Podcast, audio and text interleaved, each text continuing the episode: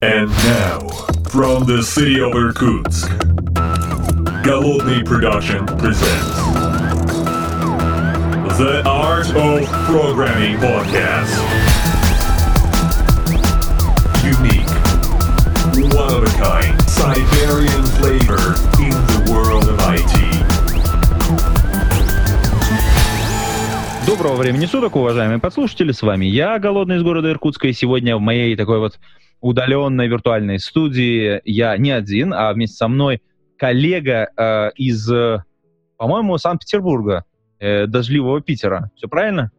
Все правильно. Смотрю в окно, там дождь идет. Э, Слушай, вот удивительная ситуация, потому что у меня тоже дождь, э, у нас как-то в Иркутске дождь, в Питере дождь, и вообще такое объединяющее нечто. А с той стороны провода у меня, или с той стороны экрана, как правильно сказать, Алексей Баранов самый важный человек э, по поводу Kubernetes в Яндекс Облаке, потому что в предыдущем подкасте э, мы с Барухом обсуждали как раз тему о будущем Kubernetes. Я думаю, у меня есть доступ к человеку, э, с которым не грех поговорить по поводу того, а что же новенького интересного происходит в Kubernetes прямо сейчас. Леш, здравствуй. А, расскажи, а как ты дошел до жизни такой? Здравствуй, Антон, да. Да, да, до, жизни, до жизни главного человека по кубернетису в Яндекс облаке.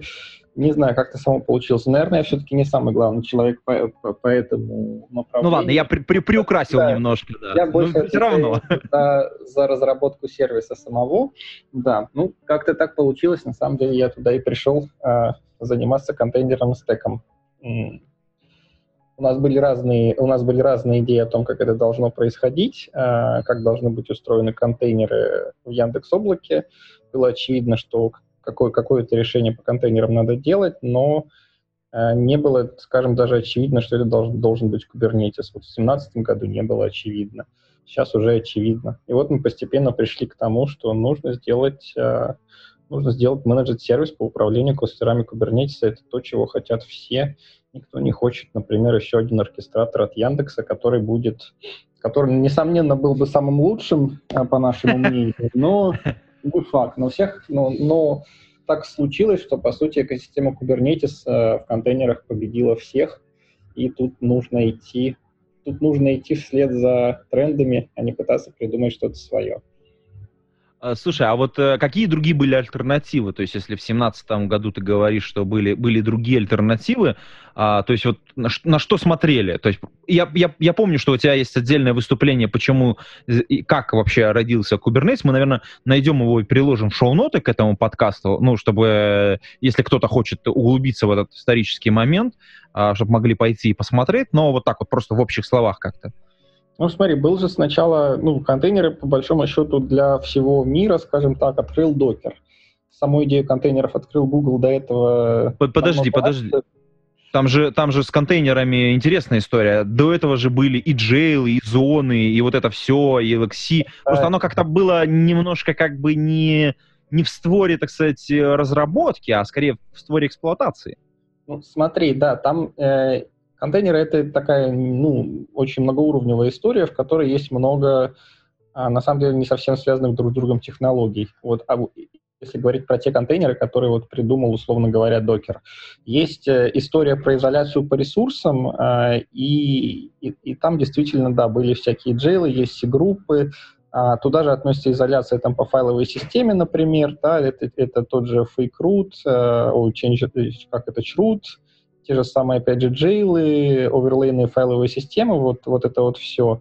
Это одна история. А вторая история, которая, собственно, позволила докеру вот так взлететь, это история про а, единое, ну, как бы единую дистрибуцию. То есть они предложили не только возможность, условно говоря, накрутить э, правильную изоляцию над запущенным процессом, чего, в принципе, любой человек с достаточным знанием Linux и Bash мог сделать своими а, сильными лапищами. Но вот, а, вот эта система, собственно, Docker Registry и там формат образов, которые они, а, по большому счету, наверное, я не буду сейчас врать, они его придумали или нет, но, по крайней мере, распространили его плюс-минус только, только с докером это произошло.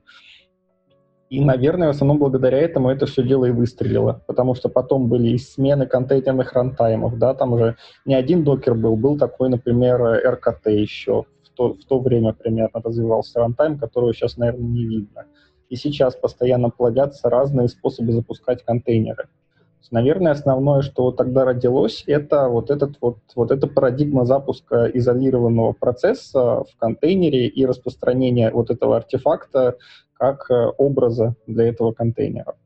А потом, да, естественно, начали возникать э, поверх этого сервисы для оркестрации, там, Docker э, с Docker Swarm. А, были какие-то, например, там в Амазоне Elastic Container сервис, который до сих пор жив.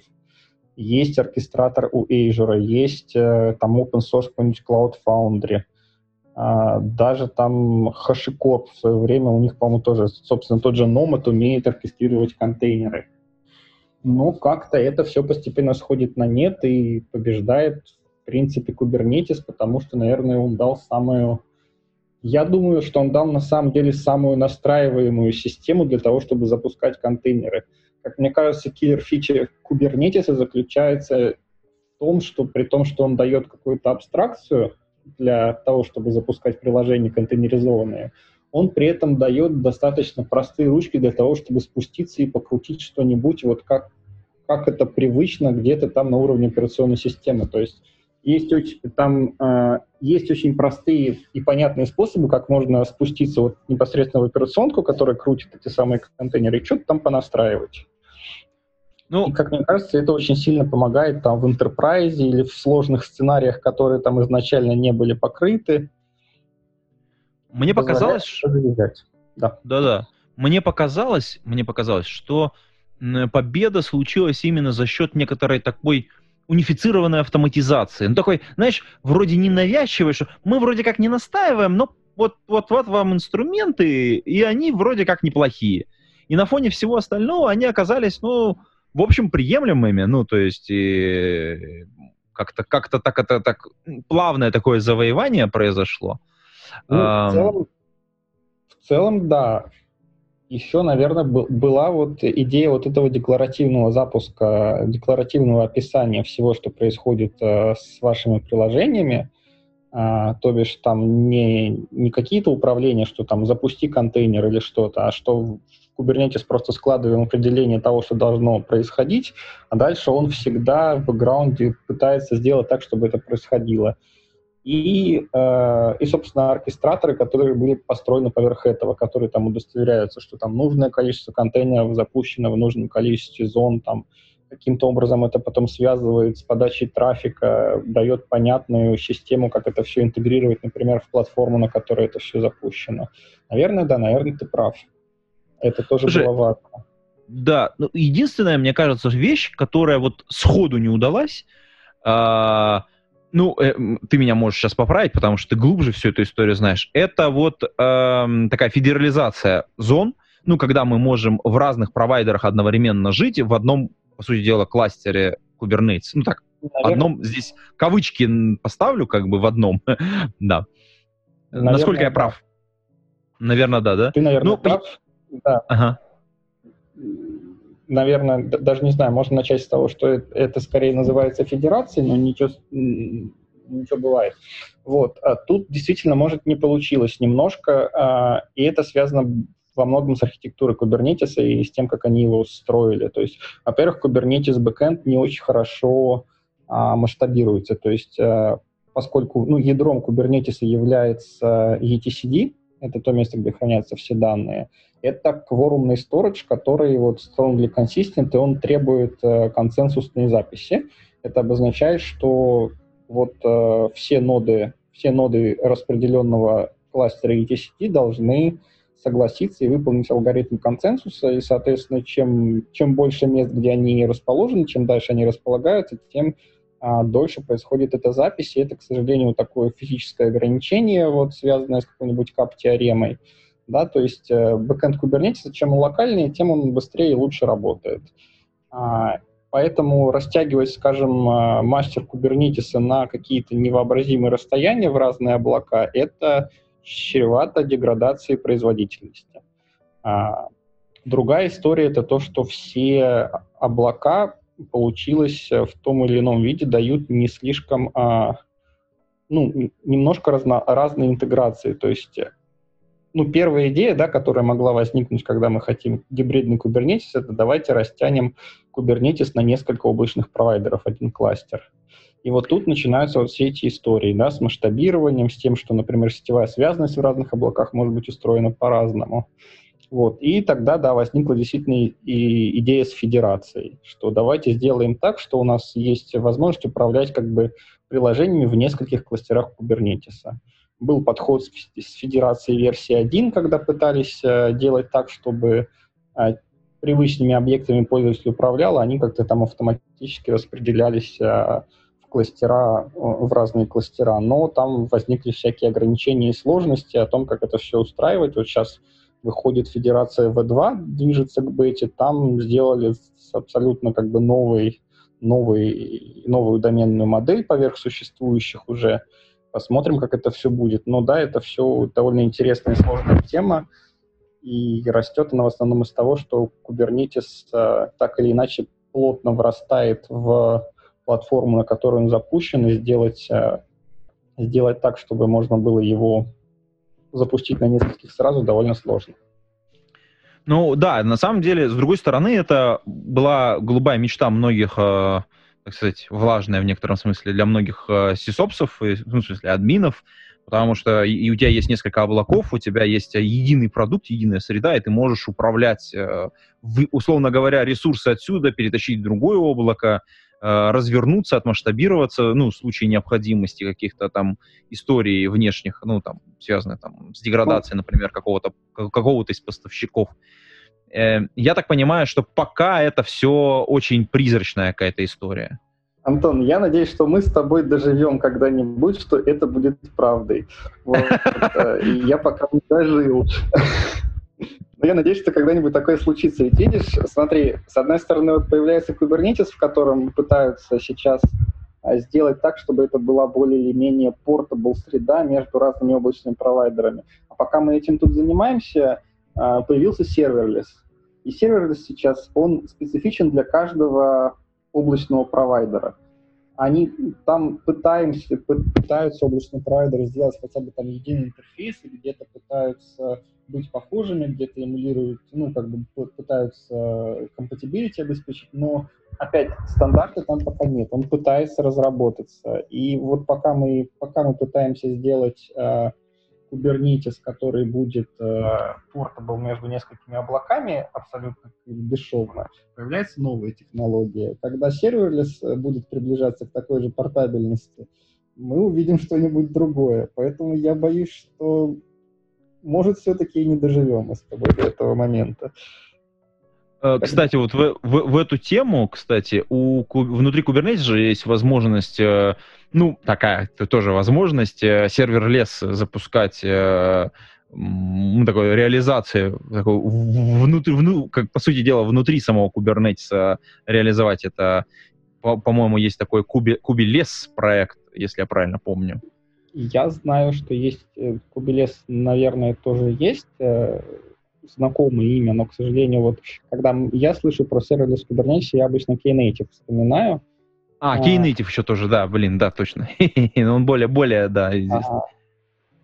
Это интересная тоже история, но это, ну, скажем так, это только половина сервер-леса, да, то есть э, половина сервер-леса в том плане, что это позволяет писать приложение в парадигме сервер-лес, но по сути а, пока это все запускается на кластере Kubernetes, модель оплаты, скажем так, у вас остается такая же, как э, ну, в таком более классическом компьютинге. То есть у вас все равно есть ноды Kubernetes, несмотря там, на все автомасштабирование, которое может случаться, и технически вы все равно платите за все эти вычислительные мощности. Там неважно, это ваши стоят там железки, или вы в облаке виртуалки под это поднимаете, там, или в менеджер сервисы, или сами все равно это некая такая повременная оплата за вычислительные ресурсы. А настоящий serverless, он, конечно, про то, чтобы а, платить именно за исполняемые запросы, условно говоря. Но технически, да, там есть нормальный, ну, более-менее полноценный стек serverless а, там генерация событий, запуск функций, а, интеграция со всякими event-шинами, и там интересно экспериментировать, пробовать, и многие даже плюс-минус пробуют на этом строить э, фреймворке. А, опять же, вот э, вспоминая Kubeflow, это такая тоже экосистема на Kubernetes для обучения, э, для обучения моделей и, и прочего машин-лернинга, она построена на этом самом Knative. Там Knative внутри себя, опять же, тоже использует Istio как сервер, э, как сервис Mesh. Там целая вот такая елочка очень хайповых и модных технологий, на которых поверх Kubernetes сейчас, э, скажем так, трендово строить, в общем, такие распределенные приложения. Слушай, а вот э, мы ссылочки, кстати, на проекты, которые мы сейчас э, называли, наверное, в шоу-ноты покладем, чтобы потом ребятам было удобно э, по ним походить и в случае необходимости. На самом деле, мне кажется, вот эти все истории вокруг сервер-леса внутри Kubernetes, это такое промежуточное состояние. Ребятам попробовать, а как это может выглядеть, именно саму модель разработки. Потому что понятно, что основные ты бонусы получаешь уже, когда используешь э, чье-то платформенное решение. Ну, то есть, например, вот, э, в Яндексе это Cloud Functions, э, когда ты можешь прийти и э, запилить э, соответствующий набор э, функций, и они там будут у тебя билиться соответствующим образом за исполнение, по большому счету.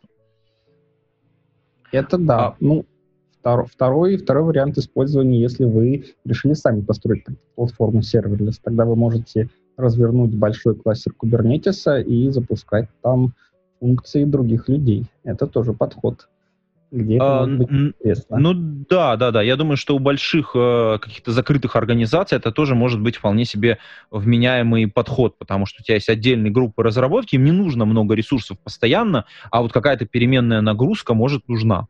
И почему бы и нет? У тебя есть э, огромный там дата-центр, который ты занял там кластером Kubernetes, может быть, не одним, и вот э, даешь возможность разворачивать вот такие вот отдельные инсталляции, которые, по большому счету, ресурсы жрут только в момент исполнения, а они занимают их постоянно. Это тоже, тоже мне кажется, неплохая модель. Кстати, надо подумать об этом.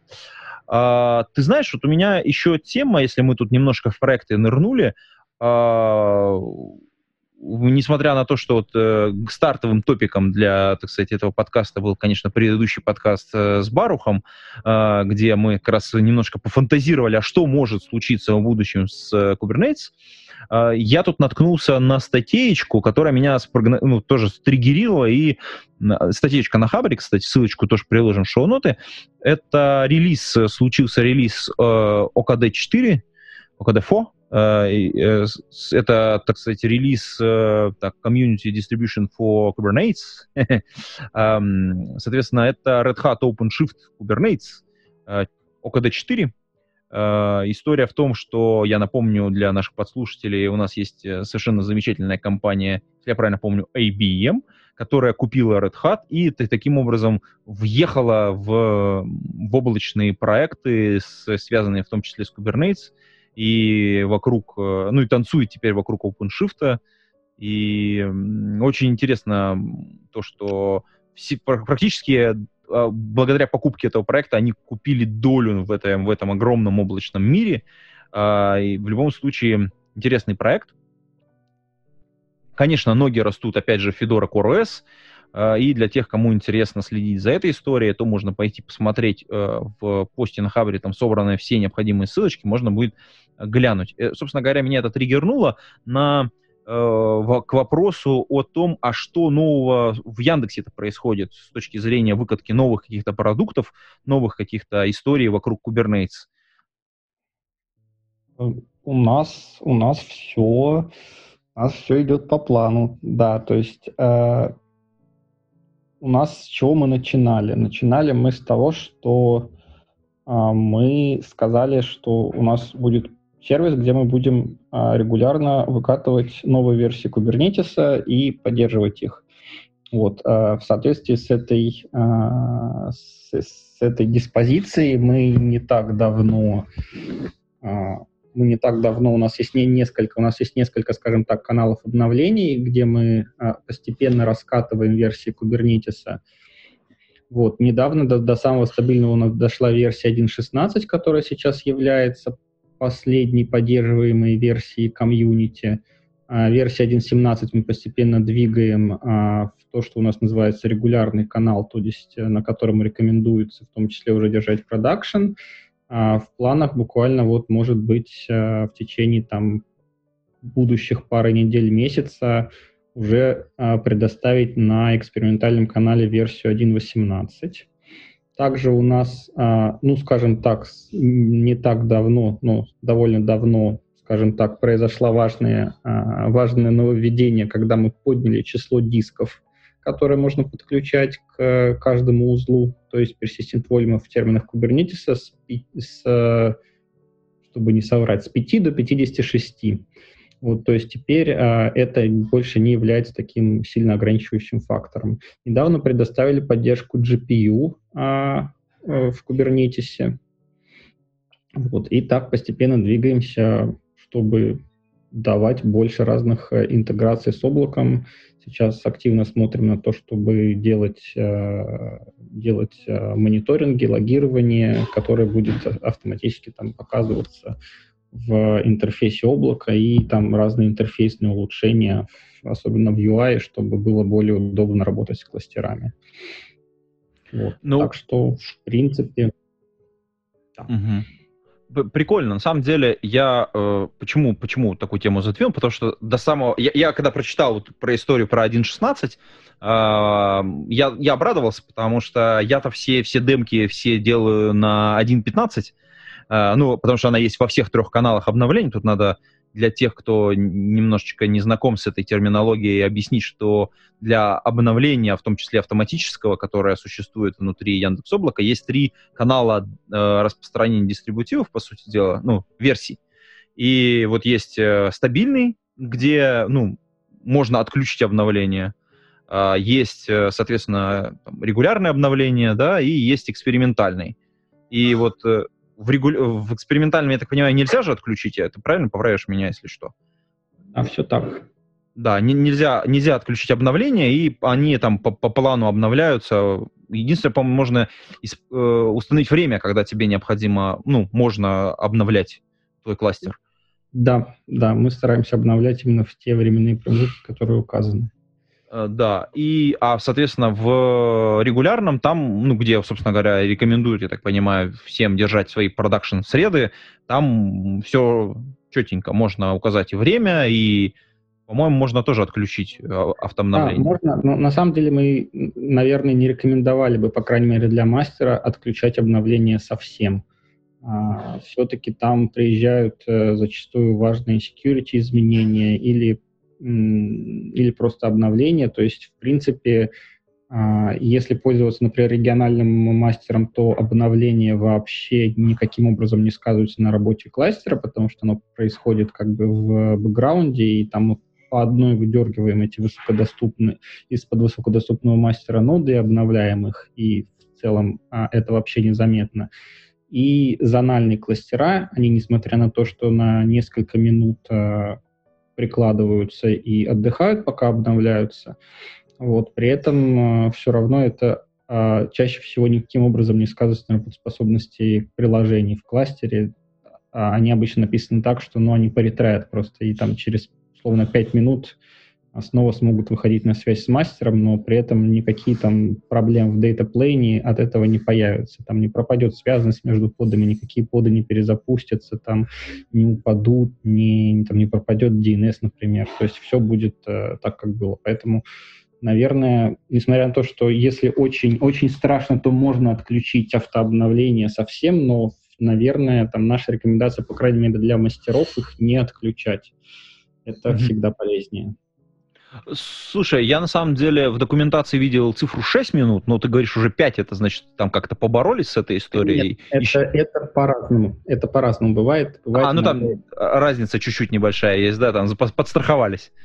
Это немножко все зависит от скорости работы, ну, от, от того, насколько быстро там получится снять, например, снимок с диска, потому что во время обновления мастера на самом деле основная там а работа — это сделать с него бэкап. То есть мы во время обновления мастера целиком его останавливаем, а, ну, имеется в виду instance мастера, там в случае оригинального мастера там один, из трех, например, останавливается, и дальше с него снимается там полный бэкап, всех данные, которые там были, и все конфигурации, которые там были.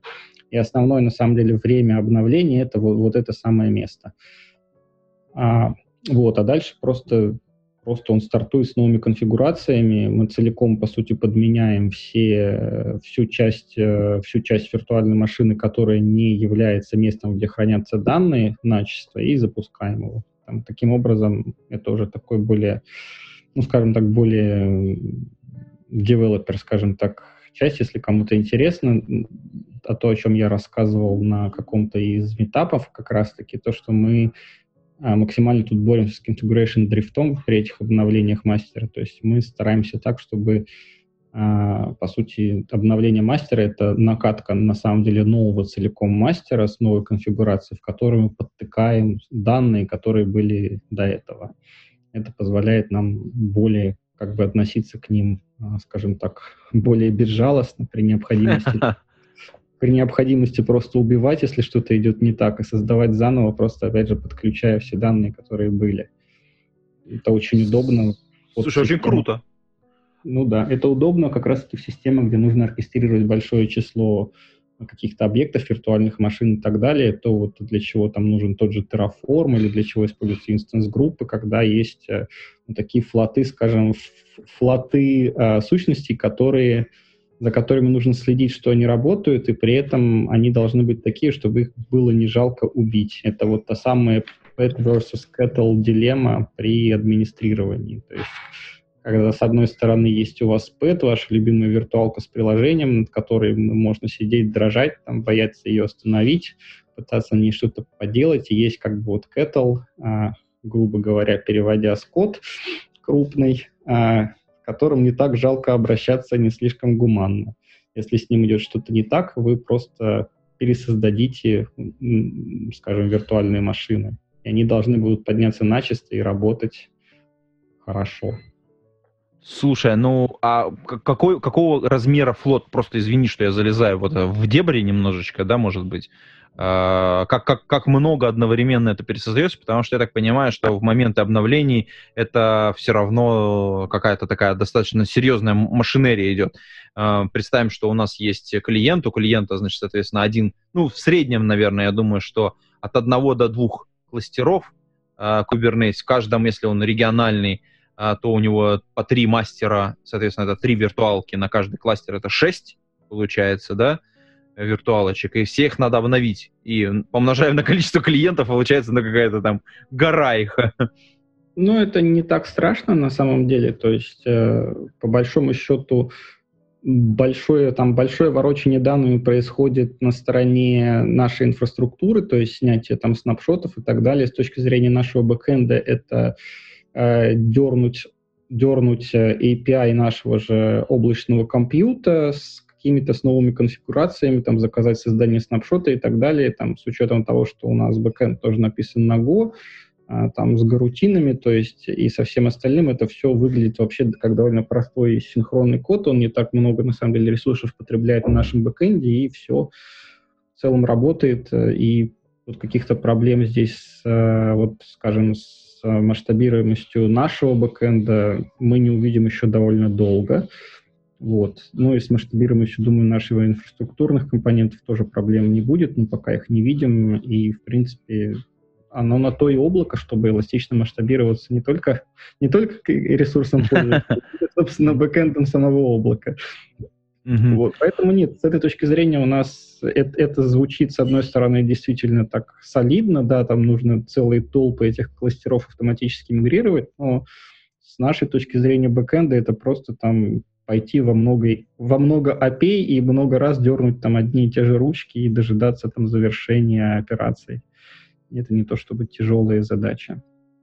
Слушай, а с другой стороны, вот Э, ты сейчас вот рассказывал, и мне показалось, мы пропустили одну тему, на мой взгляд, достаточно интересную. Когда ты говорил о планах, а там, что мы идем по плану и выкатываем различные обновления, ты говорил о некоторых практиках, ну, точнее, некоторых сервисов по мониторингу э, там, инфраструктуры и вот что, что, что в этой части есть. Потому что, ну, как правило, ребята сосредотачиваются на двух вещах. Там есть у нас, соответственно, мониторинг и логирование, да, вот у нас есть два таких конька, и в одном случае, как ну, принято какой-то ELK стек использовать, а в другом случае Prometheus, ну и, соответственно, как-то вот вокруг этого всего, собственно говоря, и танцевать, то в этой, что Яндекс Облако в этой части предлагает? Какие-то mm. хорошие практики?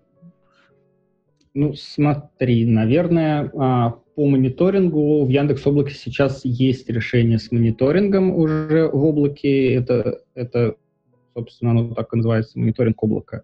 И с ним на данный момент уже можно начинать, э, и мы начинаем, собственно, интегрироваться с ним в Kubernetes, чтобы а, скажем, а, вот стандартные метрики кластеров, к которым все там привыкли, потребление подов, там ресурсы на нодах, там то, что э, данные там, по потреблению там, дисков, persistent волюмов, всего прочего, оно уже сразу было, например, в облачном мониторинге, и это можно было сразу смотреть, там, не ставя какие-то дополнительные, тот же Prometheus и все такое. С другой стороны, а, конечно, Prometheus — это такая можно сказать, индустрия, индустри стандарт, э, к которому все привыкли, которым все хотят пользоваться а, зачастую. И тут уже есть история про то, чтобы, например, подружить облачный мониторинг с каким-нибудь фронтендом Prometheus и Grafana, чтобы люди, которые привыкли к этим инструментам, не отгружать уже туда. Да? От, отгру, да. От, отгружать уже туда.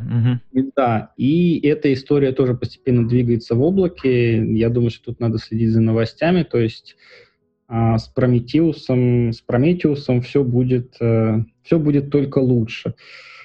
А с точки зрения логов, наверное, сейчас а, а, действительно существует там в open source, наверное, основной, основной, а, основной, скажем так, сценарий это Elasticsearch в каком-то виде, не обязательно это Yelk, это может быть там схема с FluentD, с FluentB, с RCS-логом, люди разные бывают.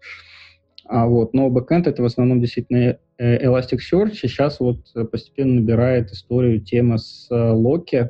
А, это такая вот такой вот еще один log storage от создателей Prometheus, где они, скажем так, э, уходят от full text search в сторону как бы тегированных, тегированных логов, а как сейчас там в Prometheus есть тегированные метрики. Посмотрим, куда это будет двигаться, но вот это тоже второе решение. А, и, к сожалению, наверное, пока что а, мы бы там, если вы работаете в Яндекс Облаке, рекомендовали в своем кластере разворачивать э, одно из этих решений и поставлять туда логи с подов, там, с контейнеров. Вот. Но история с логами в облаке тоже движется. Я думаю, что Э, не так, не так, э, не так долго осталось для того, чтобы в облаке появились какие-то более удобные решения в этом плане. Потому что с логами-то основная проблема, то, что их много, и их хочется хранить.